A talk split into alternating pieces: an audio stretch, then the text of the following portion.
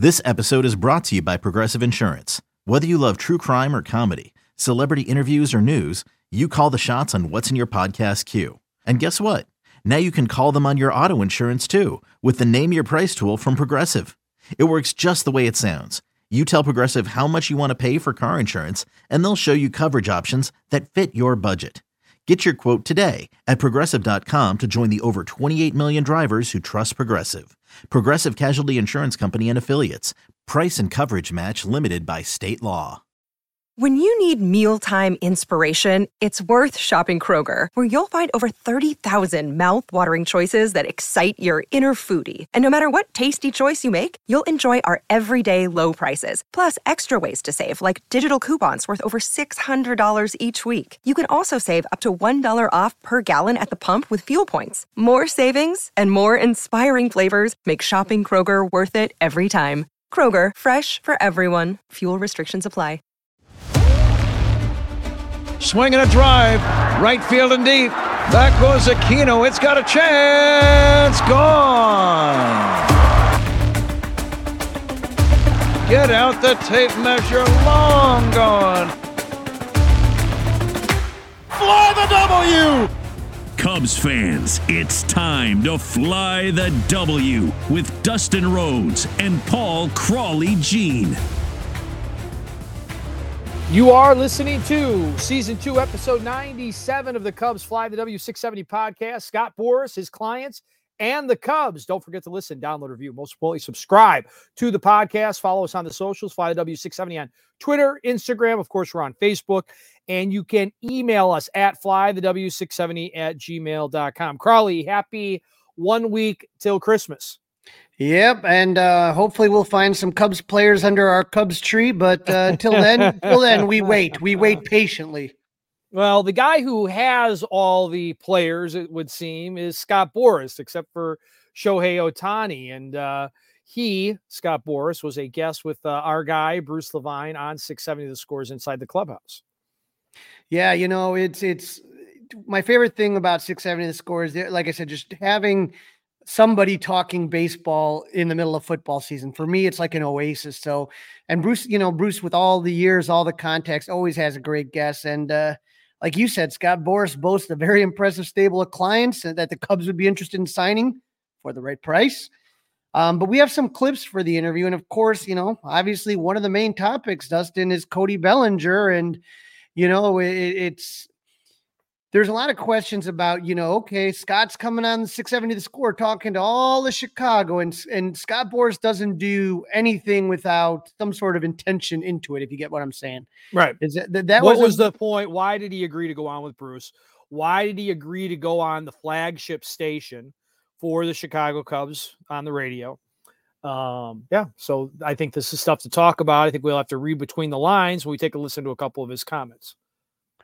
All righty, so here we go. First comment, obviously, right out of the gates, Cody Bellinger. Well, as far as Cody goes, Bruce, I think you know that uh, he really enjoyed the city of Chicago, enjoyed being a Cub, and, and always these decisions really, really uh, tender on the idea that, uh, you know, how competitive that ownership wants to be to acquire the best players. And I, I hope for all of Chicago that um, – you know, the uh, the Cubs are uh, meet the competitive nature of, of the league to uh, to uh, you know compete for the best players and have a good team for them.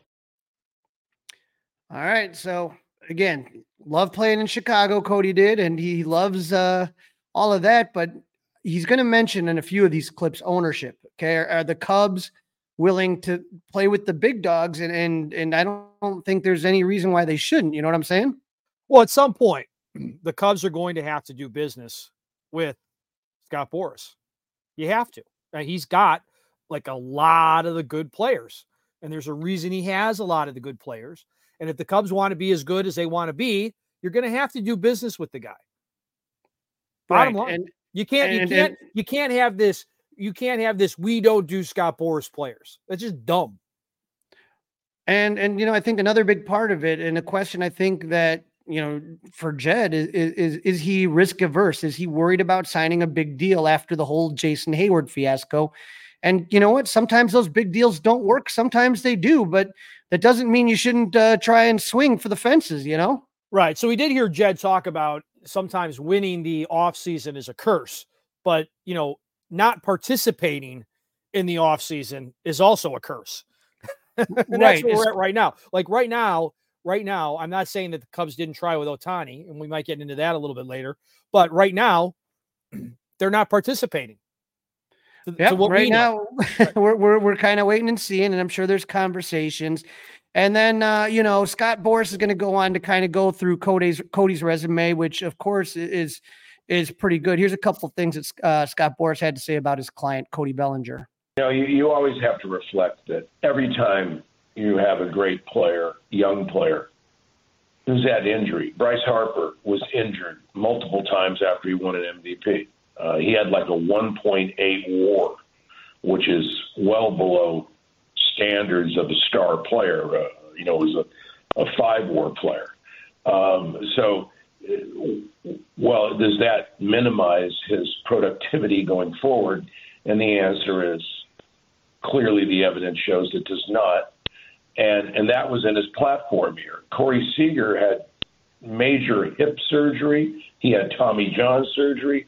He had a couple years in his career where he did not, uh, certainly uh, he was hurt, did not play.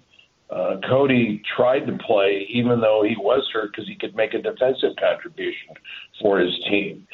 So these kinds of things where you're going to have elements of injury, malperformance by great young talents is not unusual. But the key thing is that when, and even in Cody's case, and, and Corey Seager got hurt his platform year before he was a free agent, he only played ninety games. And Cody played in the full season. So these things are dynamics that the, the, the evidence of it is, is that when you have M V P skills and you've won that award at a young age and you've continued to get top ten voting three out of your first six years, that resume has a very clear and strong evidence that you're going to be a great player uh, going forward and for a long time. So, couple, you know, I, I think obviously those there's a couple concerns when it comes to Cody Bellinger and signing him to, let's say, a two hundred plus million dollar contract. And and that has to be, you know, those years where he really, really struggled, especially in twenty-one and twenty-two when he was really one of the worst offensive players in baseball. And so the thing that Scott brings up is some of these guys have gotten injured and look what happens. Look at what happened with Bryce Harper. Do you think that would have been nice with the Cubs? Uh, Corey Seager, what he called his platform year. So on his walk year is what Scott's calling the platform year.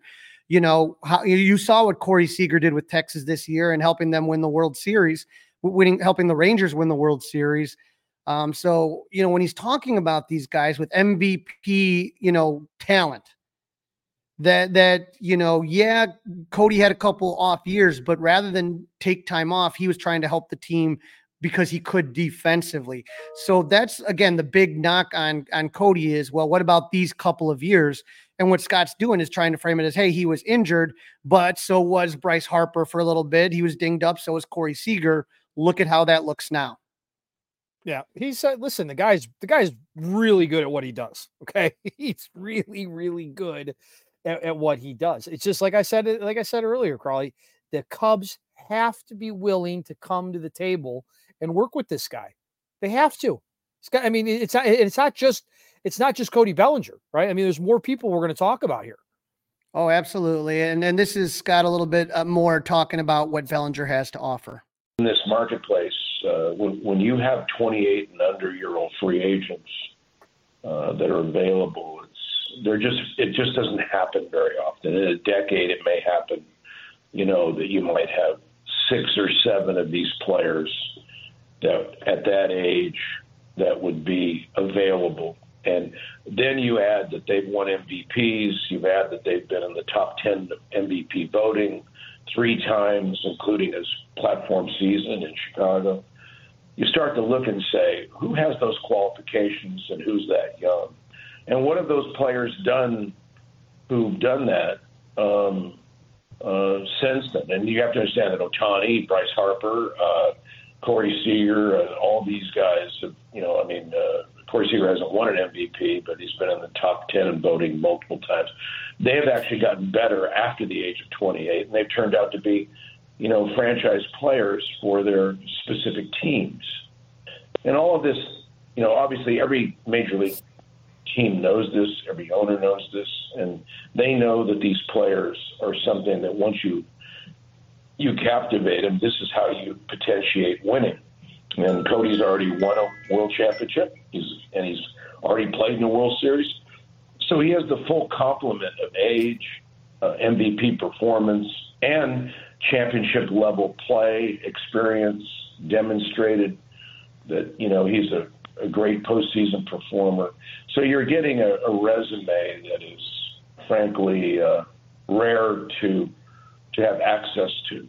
And so when you're asking me where do these players end up, it's highly competitive, and um, uh, and uh, it's just something where ownership has to uh, really embrace it and do their best to uh, uh, achieve a level of competition to acquire the player. Hey, he said ownership. That means we drink, right? Um, so when, when, when, we'll, let's, let's drink the, anyway. Here's the funny thing though, Dustin, is that, you know, when I listened to it and, and a lot of what he's talking about is, yeah, Cody was injured. Um, and talking about his age, as far as you don't get a lot of these guys like a Bryce Harper, like a Corey Seager that get, you know, to their free agency at such a young age, twenty-six, twenty-seven years old, right? So if you're thinking about a seven, eight year deal, let's say, hypothetically speaking, you're, what you really, when you look at those long-term contracts, Dustin, is those first half of the contract, right? Mm-hmm. You know, at the back end, you're going to have a decline, but those first four years, when you're talking twenty-seven to age thirty-one, thirty-two, that should be a ball player's prime, correct? Should be.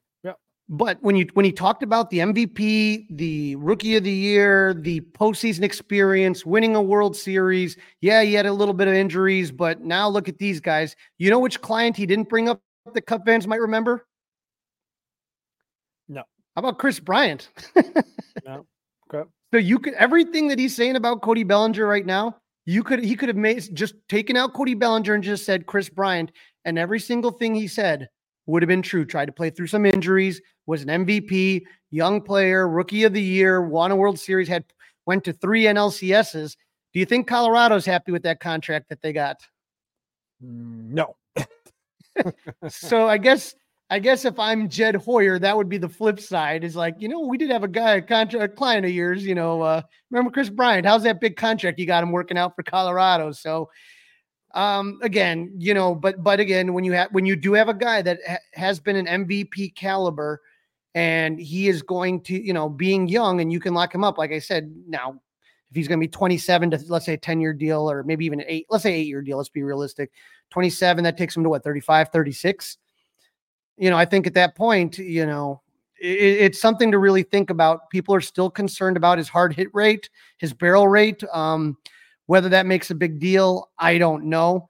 But uh, this is this next quote right here is interesting just because it talks about that about how the Cubs know what they got in Cody. Well, I'm sure, Bruce, that, you know, uh, the Chicago fans understand that, you know, who are the Cubs with Cody and who are the Cubs without them.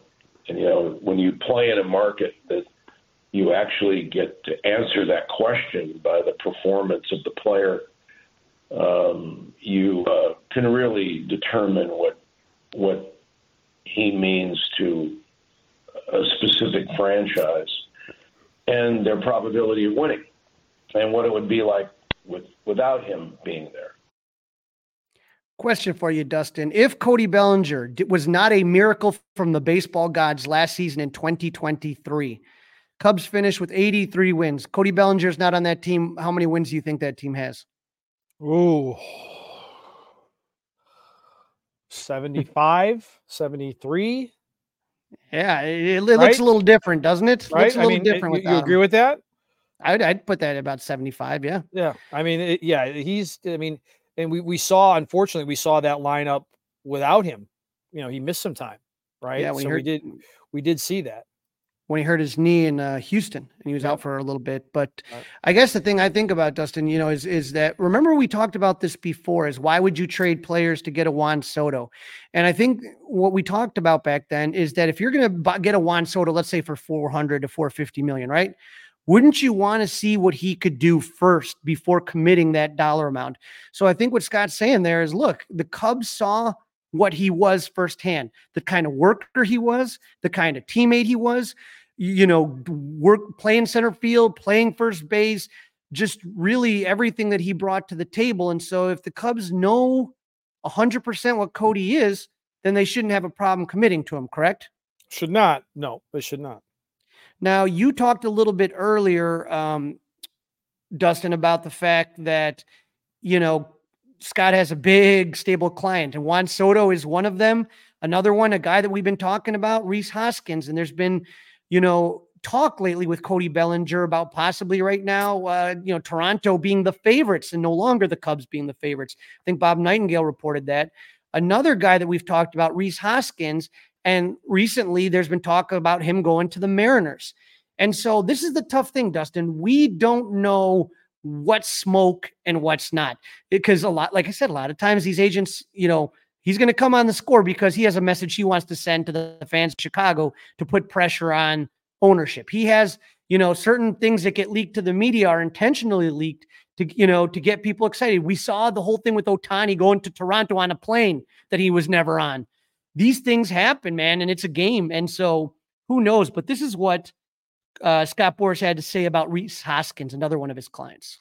Yeah, he had a uh, you know a knee a knee operation. I don't want to say for a guy who had three of them, I, I none of them are Sam, but he had a, a knee operation. He's he was fine. He came back, and actually uh, he was going to potentially be added to the World Series roster of the Phillies if they if they kept advancing. So he uh, really got back to uh, a playing mark and uh, is pretty much ready to go for the. Uh, For the twenty-four season.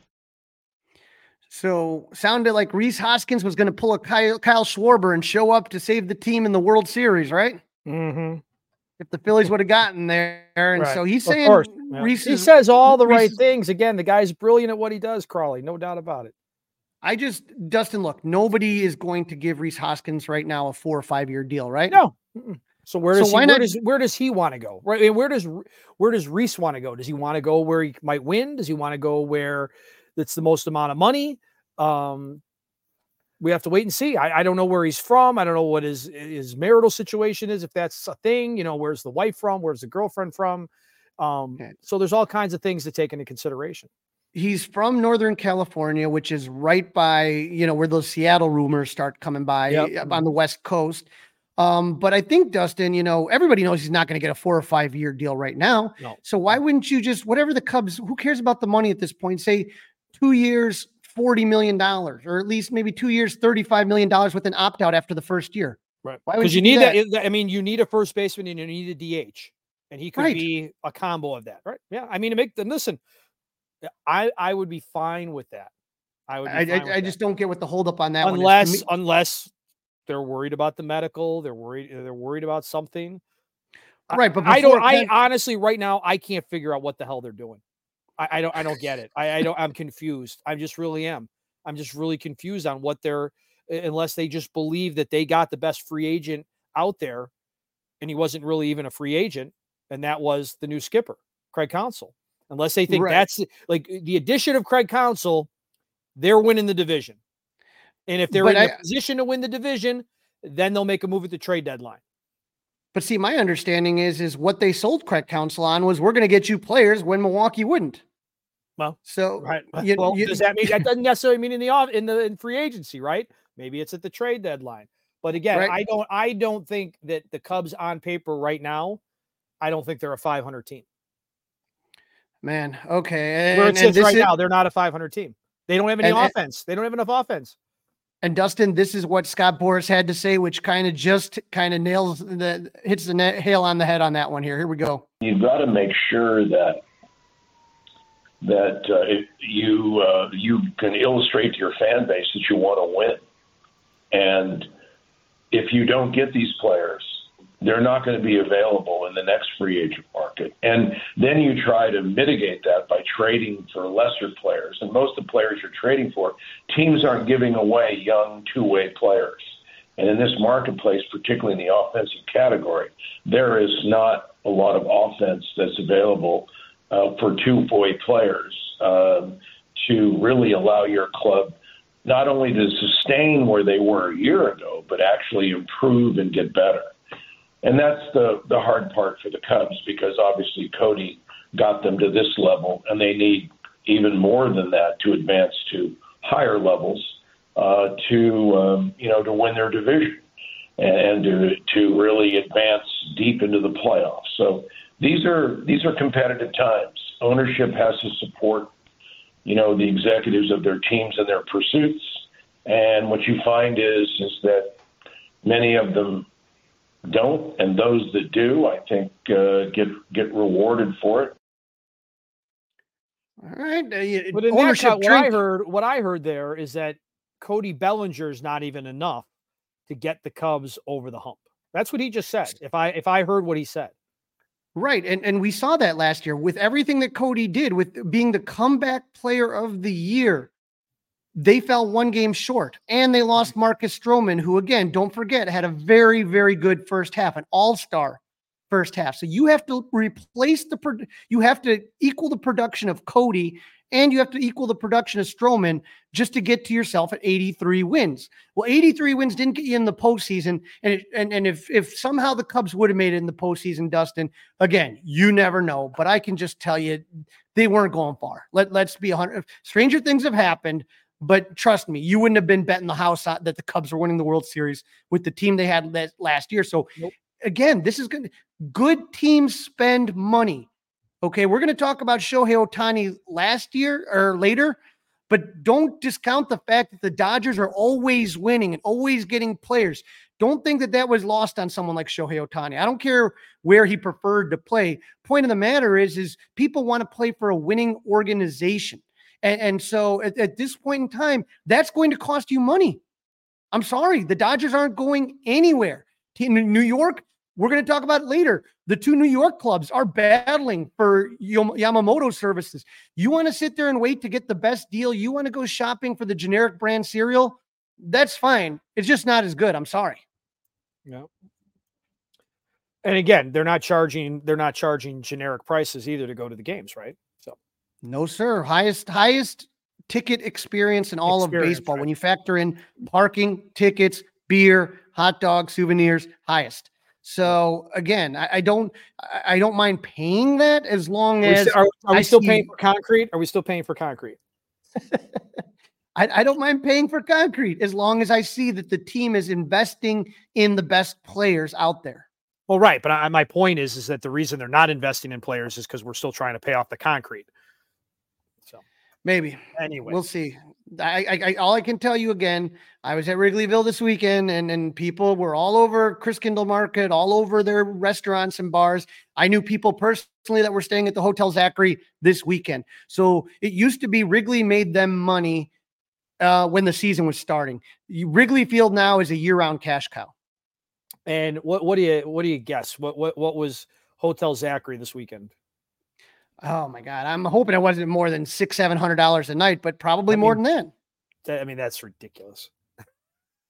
That's ridiculous. Hey, all I'm asking the Cubs is, is, is spend, because that's what Cub fans have been doing, is spending to help this team. With threats to our nation waiting around every corner, adaptability is more important than ever. When conditions change without notice, quick strategic thinking is crucial, and with obstacles consistently impending, determination is essential in overcoming them. It's this willingness, decisiveness, and resilience that sets Marines apart. With our fighting spirit, we don't just fight battles, we win them. Marines are the constant our nation counts on to fight the unknown, and through adaptable problem-solving, we do just that.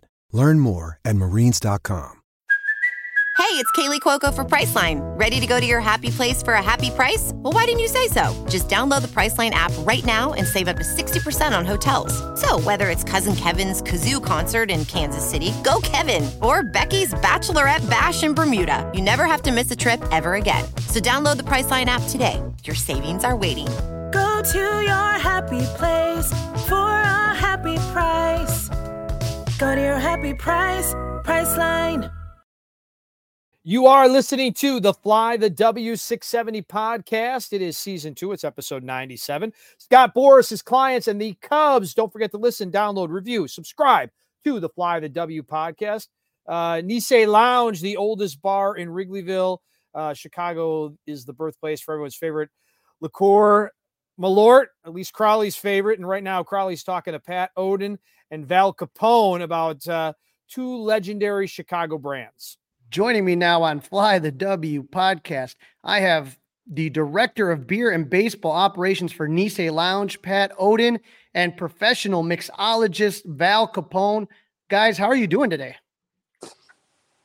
pretty, pretty good. Yeah, today's an interesting day. It's Monday, so it's a another fantastic start to the week. Absolutely. It's, uh... It's opening day cold in Chicago today, but other than that, ready for the holidays, ready for some free agent signings. Well, you know, you guys are the oldest bar in Wrigleyville. Uh, opened, gosh, how many years ago are we talking now? sixty, sixty-one? sixty-seven. No more. Years. fifty-one. Well, no, we opened in nineteen fifty-one, but it's been sixty-seven years, if I math correctly. But I'm a not a mathologist. I'm a mixologist, so... But the oldest bar in Wrigleyville, and and and for, for the people in the know, I mean, Nisei has always been a place where where where the where the diehards always tend to go. When you think about uh, when you think about Paul Sullivan running over there and rain during rain delays, when you w- whether the tarp's on the field or not, you got the plunging Penguins, day baseball, Nisei facts from everybody's favorite internet dad. I mean, you guys have always been known for a lot of things. Your great staff, including the Black Beer Baron and Nisei Lou and Val, who's with us, and Bleacher Jeff. But the one thing you guys really, like I said, I never, this is a picture, by the way, an old school picture. Do you remember this, Val? This is, this is, I do. This is in twenty fifteen after the Cubs beat the Cardinals, and I had jury duty the next day. And uh, you you can take a look. I, I was doing a, a few shots. So I think that bottle of Malört right there was um, full when we started, and not so full in the picture right there. We also look a lot younger. I could tell you that that was me. Next to me is my brother. Next to him, that's my brother, Kevin. He's doing the M for Malört and also Midwest. Uh, next to him is uh, Joe DeLugos, who is a beer vendor at Wrigley Field alongside with me. And you could see my best friend, Carrie, is kind of in between me and Joe. Um, next to him is, of course, you, Crawley. Next to Crawley is my season ticket partner, Linda. And next to Linda is work spouse Tony. Everybody thinks that we're married, but we just love each other, argue, and uh, yes, we're not married. But he uh, is at the helm of the center field scoreboard, um, and he's been there for I. Geez, this will be my nineteenth season at Wrigley as a beer vendor, and so he's been there I think for twenty-four, twenty-five, something like that. But uh, yeah, I got to work the World Series season with him underneath the center field scoreboard. I currently work at section two oh three when I'm not mixing up the Malörts at Nisei. But yeah, well, that's you know that's kind of what you, we we were talking about here. Is to me, you guys, and and and for those of you who subscribe to the six seventy The Score uh, YouTube channel. This is the infamous wall of Malört. And, and I think that you guys were the one, to me, that really put Malört on the map. Well, we I certainly mean, couldn't tweet about it any more than we already do. But that uh, that wall was winning a bet that we couldn't put one hundred bottles of Malört on a wall. And it was destiny because we made it with, like, space for one bottle to spare. Yeah. And that, also... And- I mean, we go through that in, I would say, like a week and a half, two weeks, sometimes, sometimes more, sometimes less. I mean, we go through so much Malört. It's not even funny. And uh, it's a, a regular basis. Sometimes it'll be more, you know, in the off season, but during baseball season, that's easily gone in a homestand, you know? Right. And, and, and so th- that's the thing is that, you know, and this is an old school picture that I took there. You, I don't know. You had this shirt for a little bit. Carl Jepson took my lunch money. Oh yeah. We did a photo shoot with that one. That's when I still had really long hair because uh, I was actually in a drag show for charity in Las Vegas. Um, and so I was like a couple different r- male wrestlers and yeah, I had bleached my hair out. And so it's like me, you, and Doug, I think did a photo shoot in that shirt. Yeah, Doug, one of the innovators of uh, Malört infusions, actually. Yeah. Well, that's that's that's why I have you guys on here. I love Nisei Lounge. Always want to. I was just there Saturday, and um, but but this whole thing about infusions. Tell us how that all got started, as far as the idea to infuse Malört with different items. I know exactly when this happened because, as you probably remember, since we leave it up all year now, yeah, uh, the bar would go all in on decorations from the dollar store. From the dollar store, hundreds of dollars of dollar store decorations from November until the weekend before Saint Patty's Day. And now we just leave it up all year round because we either love Christmas or we're tired of climbing the ladder and doing Both. it every year. Both. But it hurts. It's painful. The first year we infused anything, it was because there were some candy canes left over from the dollar store for decoration. They're hard to thumbtack a candy cane to a ceiling. And I just knew if we kept it, they were going to sit there all year and get moved around and be clutter and drive me insane. So I looked at Doug, who was bartending at the time, and said, throw this, these canes in that bottle of Malört and let's see what we get. And that was probably the best one we ever came up with, but we've tried to do better, probably over like sixty different versions since. Well, but over. That was just creative clutter removal. We made true science. Eureka. And and what are some, I know you guys have done other uh, infusions in the past, Val. What are some of the more popular Malört well, infusions? Um, definitely, as as I said, that that's the Mariah Candy, uh, Mariah Carey rather, of Malört infusions, because she tastes like Christmas. You know, mm-hmm. It's perfect. Malörtmas. Um, the number two most requested, I think, that I get asked for the most is coffee Malört. Um, that's a fantastic one. Um, and then people said, what are you going to do for Patty's Day? How are you going to make a green Malört? And so in true Nisei form, we said, okay, you want green Malört? Well, here you go. And we made sport pepper Malört, uh, which I lovingly call sporty Malörty. Um, that goes over very well. Uh, since I'm half Irish Catholic and half Jewish, I uh, last year started making the Festival of Fights collection, which I made another set this year. It's almost done since Hanukkah just wrapped up. Um, kosher Dillicious is a really nice one that people like a lot. It's a really nice kosher dill pickle.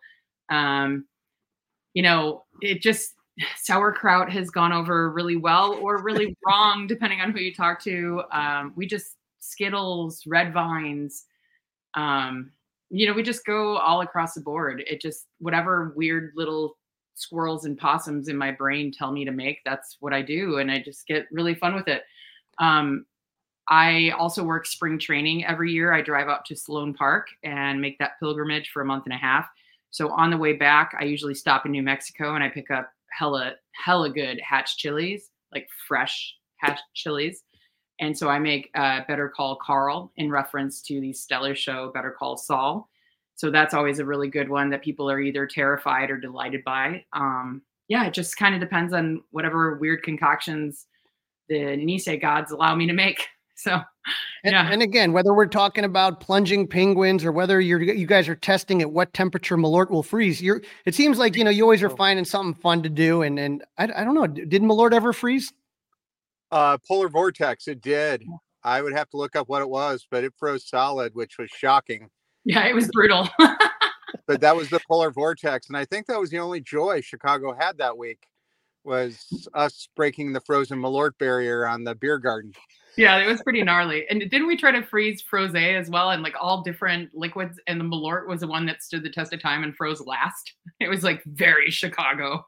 So yeah, fun. We had some leftover beer cans from the World Series and we waited to see what would explode, open up first. And everything else caved. But at the end, even the Malört froze solid, which is, let's not polar vortex again anytime soon. Yeah, please no. No, I was born in a blizzard. I'm good there.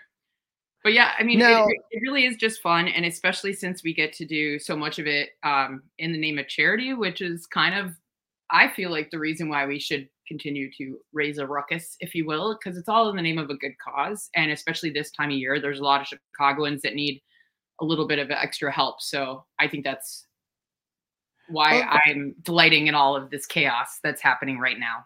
Well, let's get to that chaos because, you know, um, our friend Matt Linder, he's on Twitter a lot and goes to a lot of bars, a regular customer to many great Chicago bars.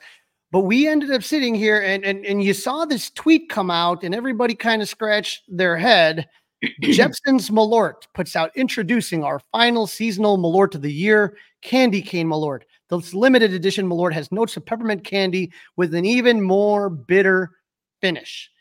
And everybody kind of just kind of turned their head that knew and was like, oh, wait a sec, what's going on? And then to make matters worse, they were selling it for one hundred fifty dollars. That's a lot of dollar store candy canes, Pat. Uh, that's thirty old styles at Nisei Lounge during the off season.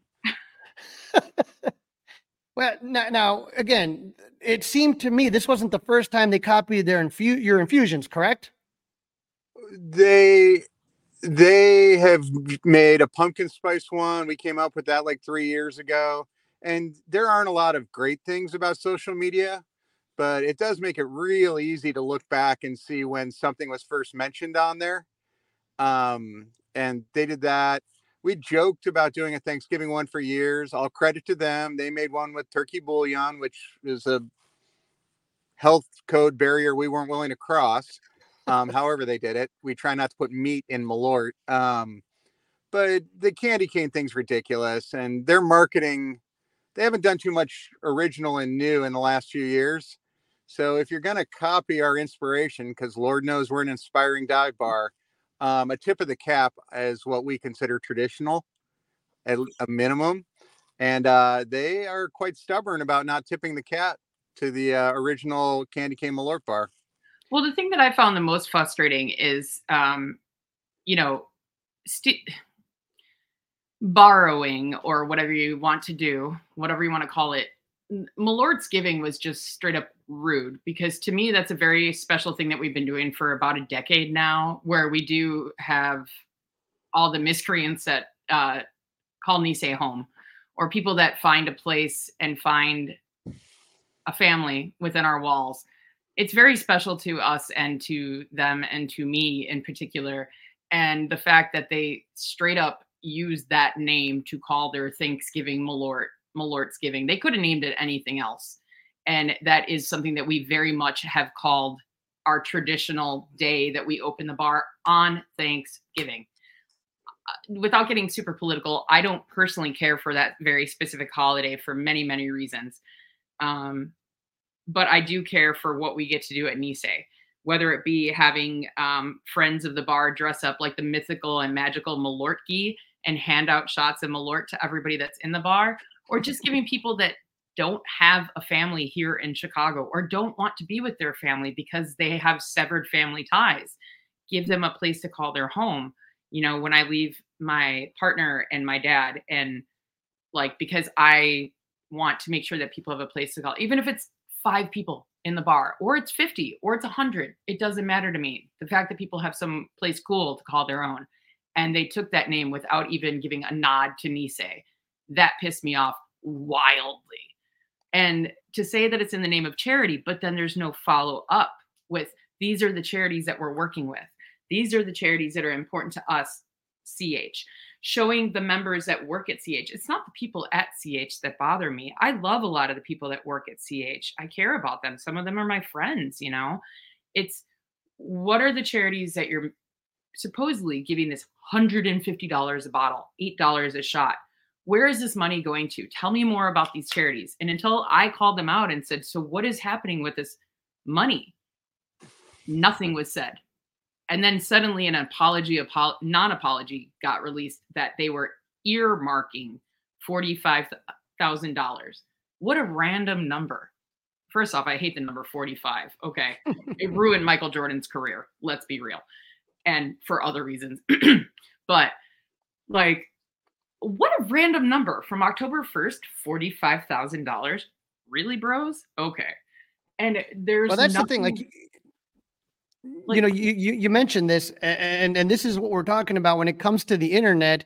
It does give the little guys a chance to kind of punch up against C H Distilleries. And so you, you guys, you know, Pat, you know, you, you guys responded, look, Jeppson's Malört, we still sat quietly while you built your brand this fall, copying our infusions and selling them as house bottles at C H. At a filthy product without crediting us. But this is fucking bullshit. Quit stealing our mixology ideas without attribution. And that's when things really went down. Is that right? I'm going to be house counsel for Nisei Lounge L T D, an Illinois corporation, real quickly, and say, as we are taking them at their word when they identified, a, I believe it was a Missouri-based vision charity and others, that they've given what they said. Um, that wasn't at all clear from some of their earlier posts, but they did clarify that, not the inspiration. And so we'll take them at their word um, that they've done so. Uh, we just, just because you did it for charity doesn't mean you didn't copy the idea without a tip of the cap is what really, really was what made people want to run and charge the mound with them. Um, and that was the one where we finally had it. And look, like a good manager that I strive to be, like Craig Counsell, um, yeah. I told the team of bartenders to stay in the dugout for a long time, right, with some of the ideas. But the candy cane one is just ridiculous. Like, we invented it. We've sold a ton of it every December. We're like, you got to tip the cap when you're going to copy that. We're not even saying you can trademark it, because we, we can't. Right. We're just saying you got to credit the players who brung you, and that's our staff.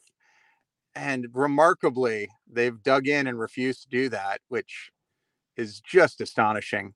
The other thing that is most hilarious about the situation, um, they're a big boy distillery. They've got people with departments and stuff, and they've just gone silent, which, if you'll remember, like seven years ago, we were getting out of T-Box, the legendary bar crawl in Wrigleyville, and some jagoff threw up during that thing into our Toys for Tots box. Oh, and that was horrible. Yeah. Fortunately, we we didn't have too many toys in there yet because it was early. Like forty-eight hours later, the guy that ran T-Box at the time was there with like eight huge bags of toys going, oh, crap, we're sorry. Like, when you're being outdone in P R by T-Box, I mean, that's one for the record books. Right. And this is what you, we have now, everyone has now termed the non-apology apology, where they did try to clarify some things, but again, never specifically giving Nisei their credit. And I think, Val, when you were talking a little bit about, you know, Malört, uh, Malört miss and Malört giving and all that, and, you know, you do provide more, you know, there's a lot of bars that have, you know, old style and, and, and uh, Malört and stuff, but you guys kind of provide a home for a lot of people. People that are around, not just when the Cubs are in town, but also when they're not in town. And, you know, year round, it's it's always a great place that people want to go.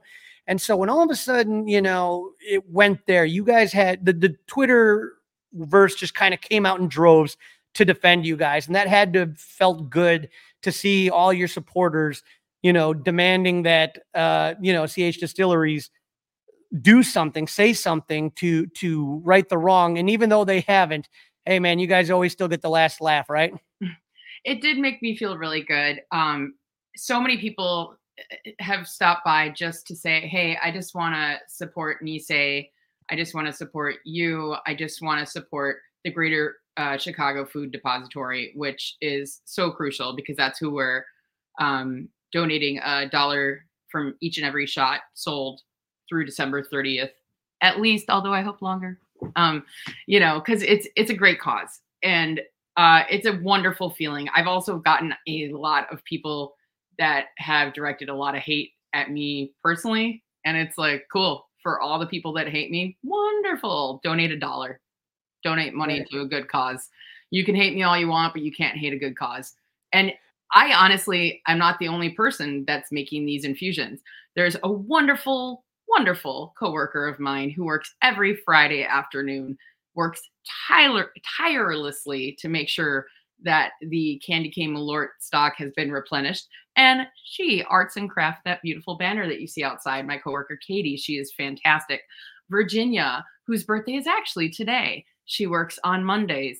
She has come up with some crazy concoctions as well. Like it's a, it's a team effort. Like I am the director of Malört Infusions for Nisei Labs at Nisei Lounge. And I, I come up with a lot of the really weird shenanigans that we have, but Nisei Lou, my best friend and one of my hetero life mates, she has come up with so many things over the years, like the wizardry that lives in that woman's head. It's brilliant.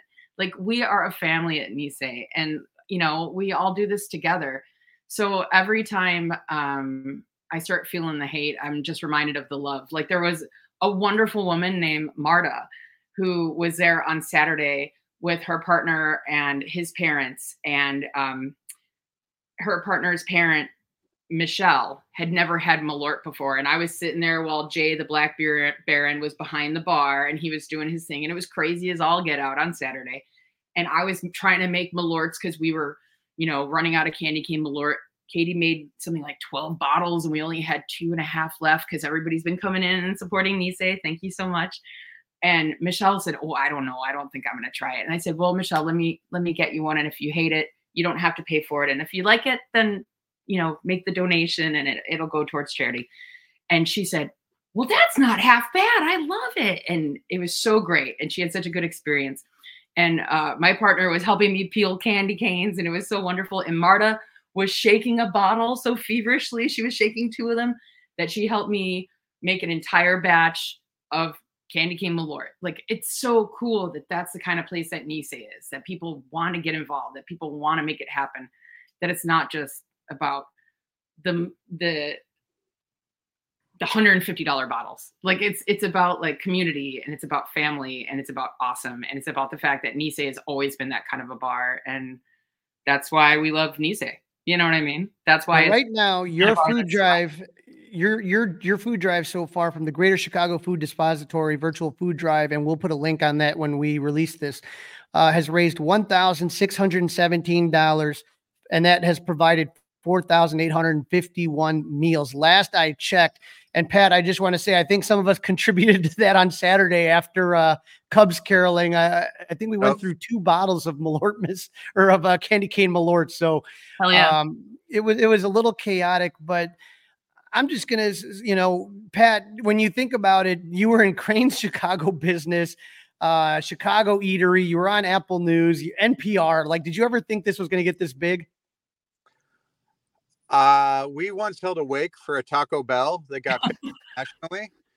So we just do our thing, and if it goes, it goes. If it doesn't, it still amuses uh, us, or at least me. Malört five yarder, we've done that in the past. So I got, I got to say, N P R Saturday morning weekend edition is a whole new demographic for us. So uh, we are excited for them to come in during the baseball season, but. Uh, we've always got something going on, but this one, look, they just acted like the Astros stealing signs. Like, just tip the cap and own it. And thank right. you, Obvious Shirts, for, I can't wait to cut the sleeves off of this and rock it. I don't know. There yeah. it is right there at behind the bar, Nisei Lounge infused Malört first, our friend Joe Obvious, and everybody has, has really kind of, like I said, backing you guys up is that you guys aren't, you know, I'm going to just put this up here. I got an email in twenty sixteen during the World Series. And if you remember, everybody was charging astronomical prices to get into the bars. And I get this email that said, hey, man, we appreciate you and your support for all the years. You know, come in and, and, and you know, I think you guys had half the bar for regulars and half for, you know, to help pay for some renovations. But no one else was doing that. And I think that's what makes Nisei so special is you guys, no matter what, you never forget about the people that that make Nisei so special. And I think that's a testament to the business and the people that work there. You guys are just all fantastic. And that's why we're all excited, you know, to, to have your back this time, because you guys have helped out so many people in the past. And that's why we love you guys. Oh, thanks, Crawley. Really appreciate that. And we'll keep trying not to be bad people insofar as we're able. So, guys, if you just want a quick plug uh, where they could follow you on the socials and and hope and go follow these guys. And then, like I said, when this episode comes out, we'll put a link to the virtual um, to the virtual food drive. Yeah, we're at Nisei Lounge, theoretically on Facebook and Instagram, but mostly on Twitter. And I guess that Blue Sky one, we got an account too. And it's N I S E I L O U N G E. Pronounce like the thing on your leg and say, because the best part when we let Crawley in for the World Series was all the people who told us they'd been there lots of times and couldn't pronounce the bar's name. So don't be that guy, visitors from the podcast world. Nisei Lounge. Nisei, yeah. When when people are like, "Oh, Nisei," I'm like, "It's not Nestle Quick. It's okay. It's okay. It's Nisei." Because Nisei. And Val, where can they follow you on the socials? Oh yeah, it's just I'm everywhere. Whatever. It's at Val Capone on the Twitter X Mobile, and uh, I'm Valfonce Capone, like Alphonse with a V, because I'm named after Alphonse uh, on Instagram. Yeah, it's just Valfonce. Mm-hmm. Thank you guys so much for for for uh, jumping on, and I can't wait to see oh. you at Nisei. Crawley. Um, also, um, we are going to be open on Malörtmas on December the twenty-fifth because it's the reason for the season, you know, Candy Cane Malört. So if people are looking for somewhere to go on December the twenty-fifth because they don't have anywhere to hang or they want to get away from where they have to be, uh, the bar will be open at seven p.m. So, you know, if you want to come by, bring food and cookies, whatever the heck you want to do, or just don't. Just come hang out, you know, and we'll have plenty of Candy Cane Malört on hand for you, the O G, and a couple other flavors too because I'm going to get weird. All right. Thank you guys so much for jumping on. I appreciate it. Uh, Thank you, Crowley. Sure. This is episode ninety-seven of season two on the fly, the W six seventy podcast. Scott Boras, his clients, and the Cubs. Don't forget to listen, download, review, subscribe to the Fly the W podcast, and find us on all the socials out there. In this segment, we'll give you a little news, little rumors, and of course, we're going to talk about the events that Crowley is uh, participating in. Uh, Crowley, when are we going to talk about the caroling? Uh, we'll get there. Trust me. I got some pictures. I got some video for those of you that are uh, that are subscribed to the YouTube channel. But, um, you know, we're, we we got a lot of things that were actually going on. Some of them exciting, not so exciting. The Cubs, Dustin, today made a signing. Get ready. Drum roll, please. It is lefty Thomas Pannone. Well, it's a lefty, Cleveland. At least it's a lefty. That's good news. They now they now they have a lefty. So uh, you know, uh, Carter Hawkins would know him from his day with the Cleveland Guardians, but uh, boy, the uh, hot stove Dustin is ice cold, and not just for Cubs. Not a lot of movement. The there was one big move that was made, one big trade since we last talked. The Dodgers traded right-handed pitcher Ryan Pepiot and outfielder Johnny DeLuca to Tampa Bay for right-handed pitcher Tyler Glasnow, center fielder Manuel Margot, and cash, Dustin. Yeah. Uh, the other big move that did not affect the Cubs, Lourdes Gurriel signed a third, three-year, forty-two million dollars contract with the Diamondbacks. You remember Gurriel, who looks like one of those uh, what would, little elf things with the big giant hair? Uh, he was a big part of the Diamondbacks' run. Uh, the troll? troll? Called the troll, yeah. Looked like a troll doll with that purple hair spiked up, but uh, he was a big part of the D-backs run to the World Series. And the Tigers signed former Cardinal pitcher Jack Flaherty to a one-year, fourteen million dollars deal. So, like I said, ten million dollars is nothing in, in baseball parlance anymore. But uh, the one thing we will see when we looked at our uh, our list of players that are on different tiers is that Tyler Glasnow is somebody that the Cubs were very much, you know, supposedly mentioned a lot on, uh, you know, when you talk about these players, and he is now going to, uh, he's now going over to the Dodgers as they just continue to build and build and build. And I just don't know who's going to be able to compete against what they're doing, but you can see from our tier one, Ohtani is gone as far as free agents. Soto is gone as far as tier one trade targets. And now Tyler Glasnow, we talked about being a tier two trade target. So all of those guys. Um, other than that, though, there are still plenty of guys available. If if if yeah, Jed there's wants a couple to of those guys on that list, Crowley, that I would be okay with, but I, I it's multiple guys. It's it's multiple people. Right. So, it's like what we talked one. about in, in segment one with Boras is that just getting Bellinger by itself is not going to do it. What you and I have talked about from the beginning, we said you needed one of these tier one guys, Ohtani, Yamamoto, or Snell, or Soto, Cease, and Alonso. Don't forget, Alonso is a Boras guy as well. Um, Snell's still sitting, and Snell's still sitting out there, right? I mean, Sn- Snell is still out there, yep. And so you you got to get like a number one pitcher, which I still truly believe, a one or two pitcher, and you got to get a couple bats. Um, you know, if you're talking about Bellinger and you're talking about Hoskins. So it, it the Cubs can still have very much a successful offseason. It just gets, for, for guys like you and me, you know, we kind of sit there and, and get a little bit nervous as, as you kind of watch guys go off the board.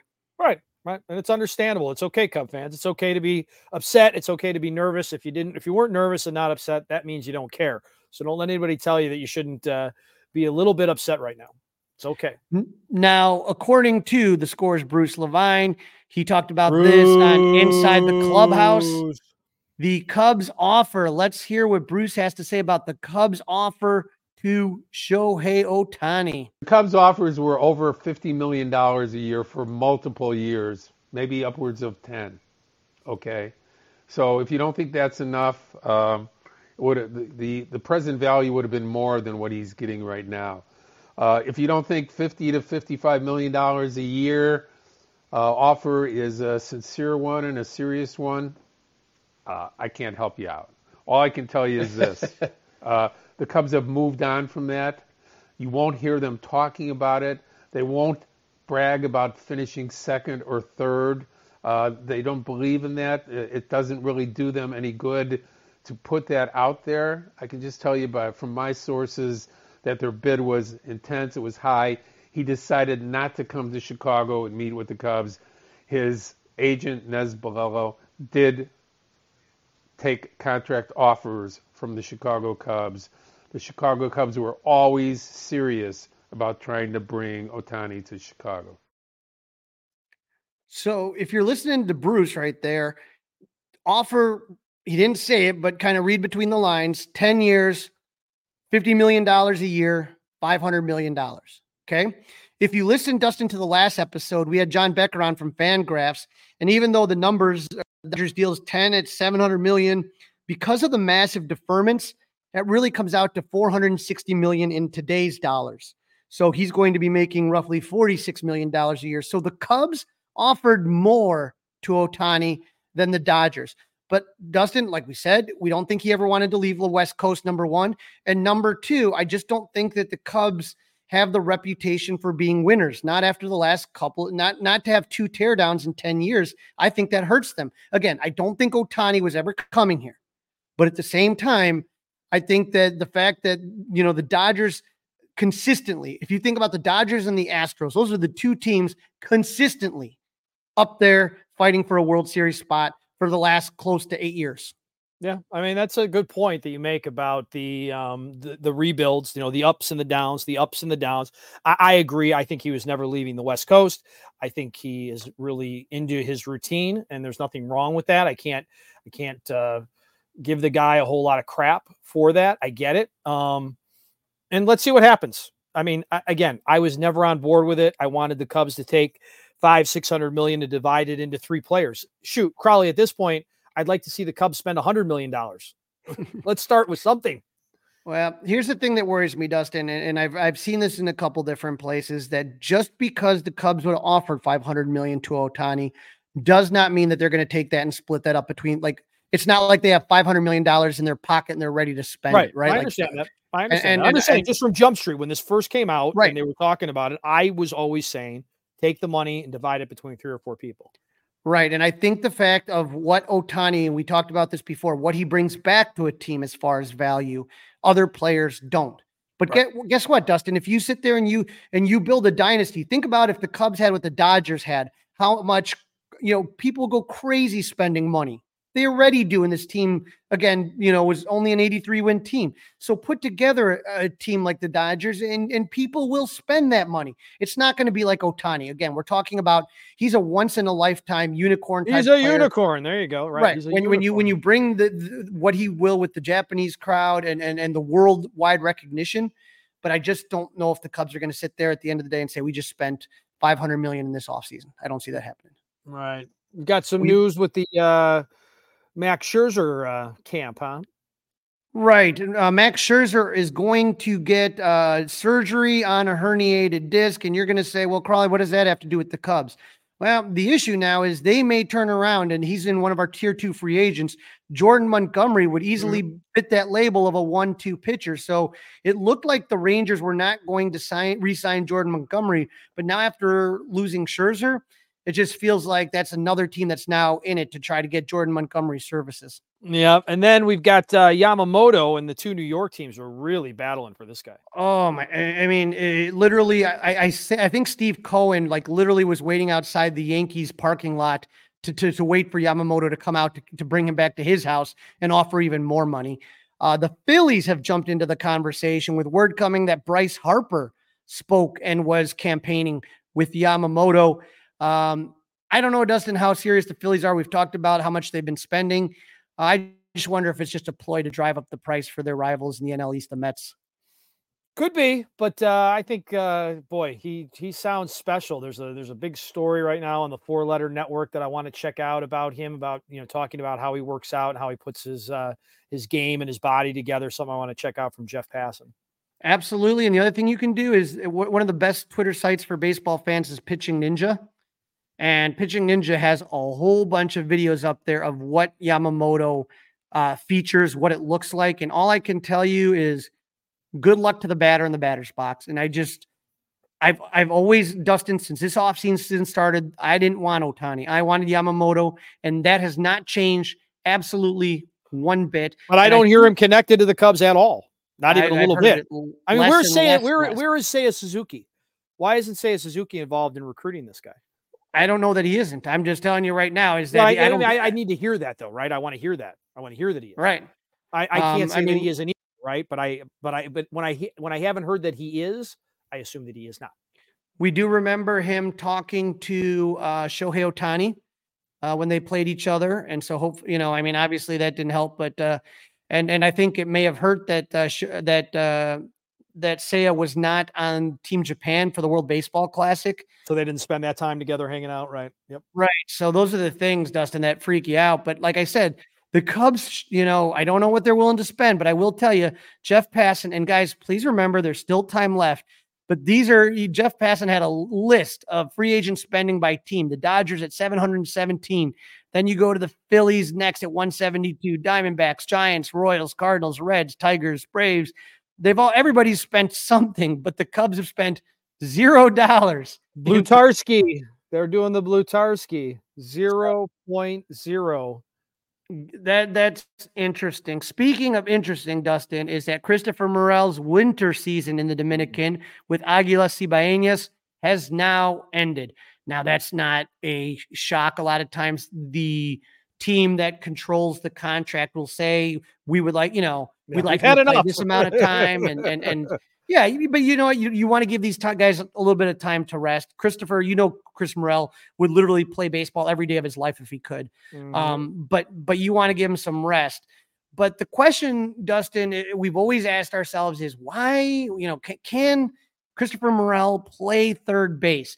And so um, our good friend of the pod, Andy Martinez, put out the uh, what Morel's campaign looked like in the Dominican. He slashed two seventeen, three sixty-nine, four twenty-two with three home runs, twelve R B Is, four doubles, and one hundred six plate appearances.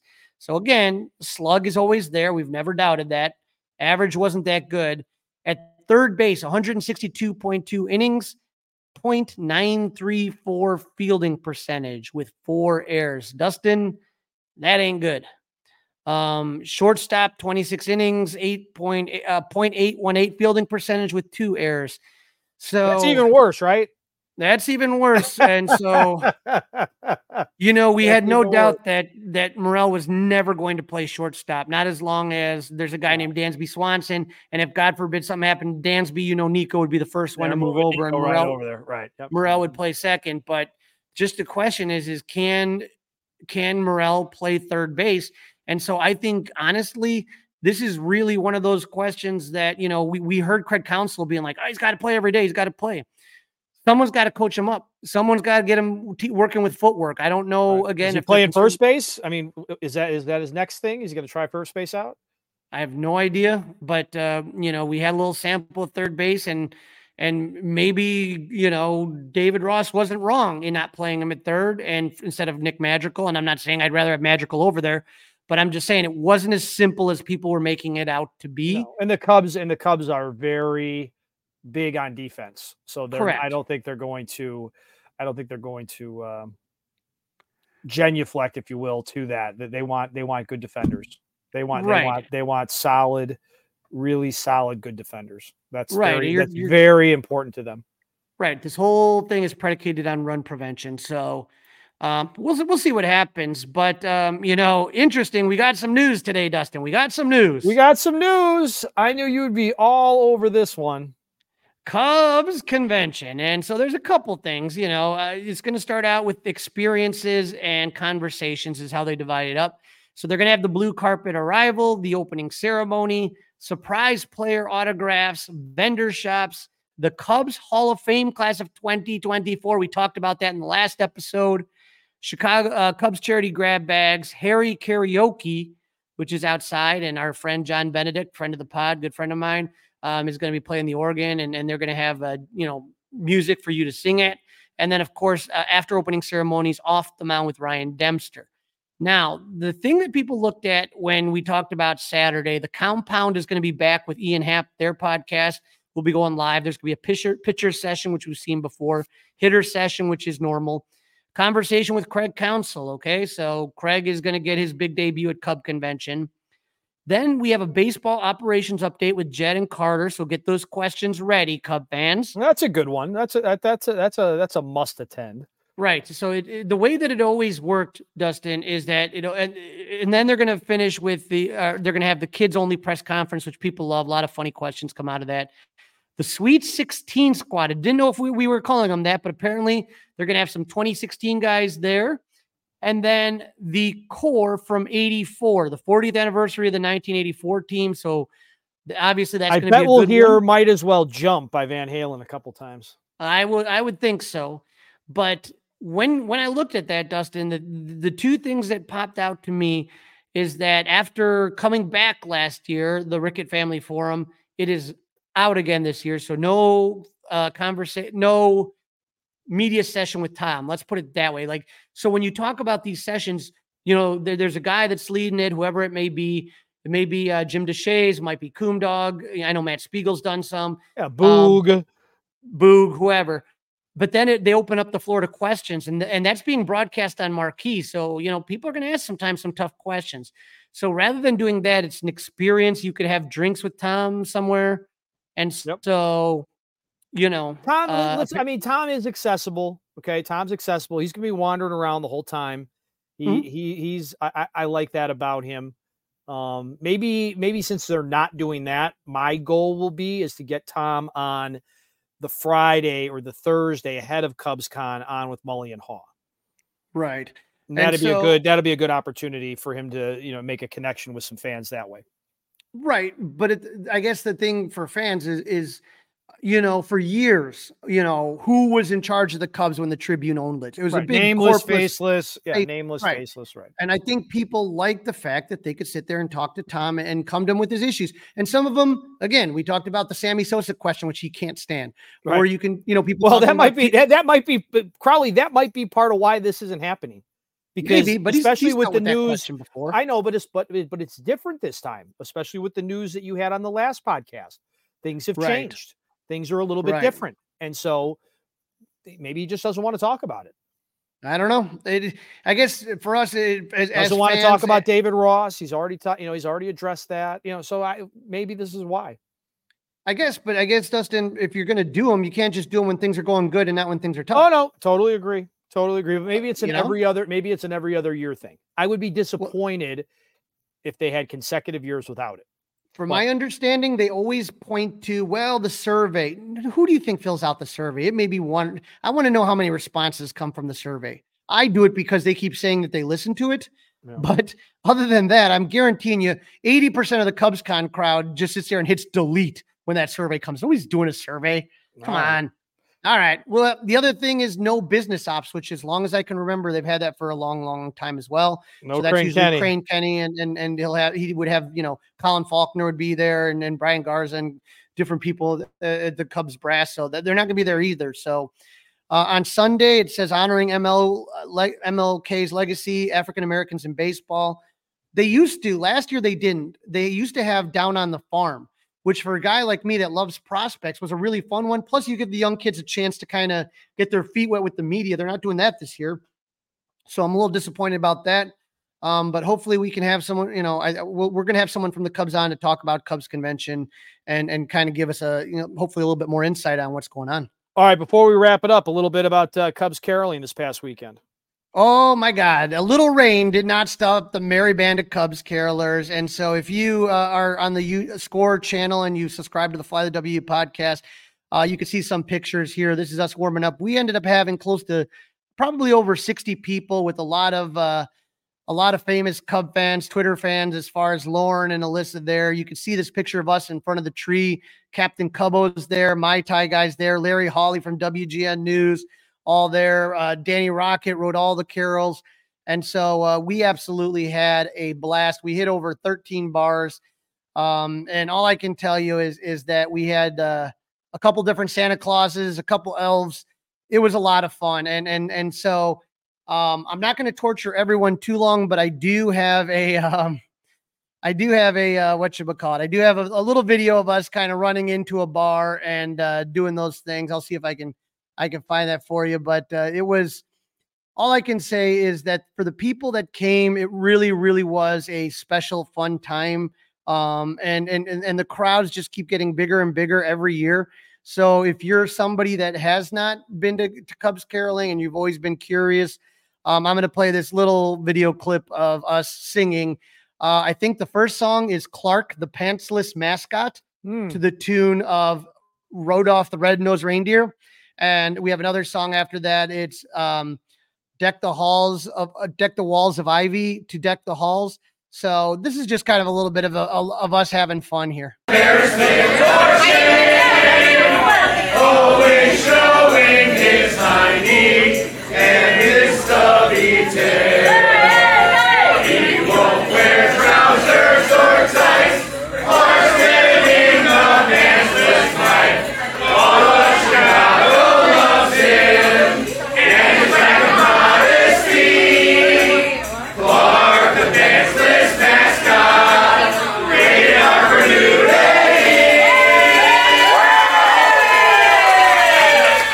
I said, I, I want to thank everybody that came out here. We had, we had an absolutely so much fun, and uh, hopefully next year uh, you can join us, and hopefully the weather will be a little bit better. Um, but we, you know what? The weather was beautiful and we had a lot of fun doing it. That's what it's all about, Crawley. All right. So we want to wish uh, everybody a Merry Christmas. I don't know about Crawley, but I will not be recording a podcast on Monday, uh, maybe on Tuesday, but uh, hopefully everybody gets time with friends and family, and uh, stay safe, and maybe, maybe, maybe there will be a Cubs uh, gift underneath our tree or in our stocking. Again, I know everyone's a little bit nervous. I'm going to say, hold tight, Cub fans. Hold the line. We're okay. Cubs can Cub, Cubs Con is around the corner. Let's just have some fun and enjoy it. And if any news breaks, we will have it for you. Follow it here, and please, please leave those five star reviews. Go Cubs! It's all over.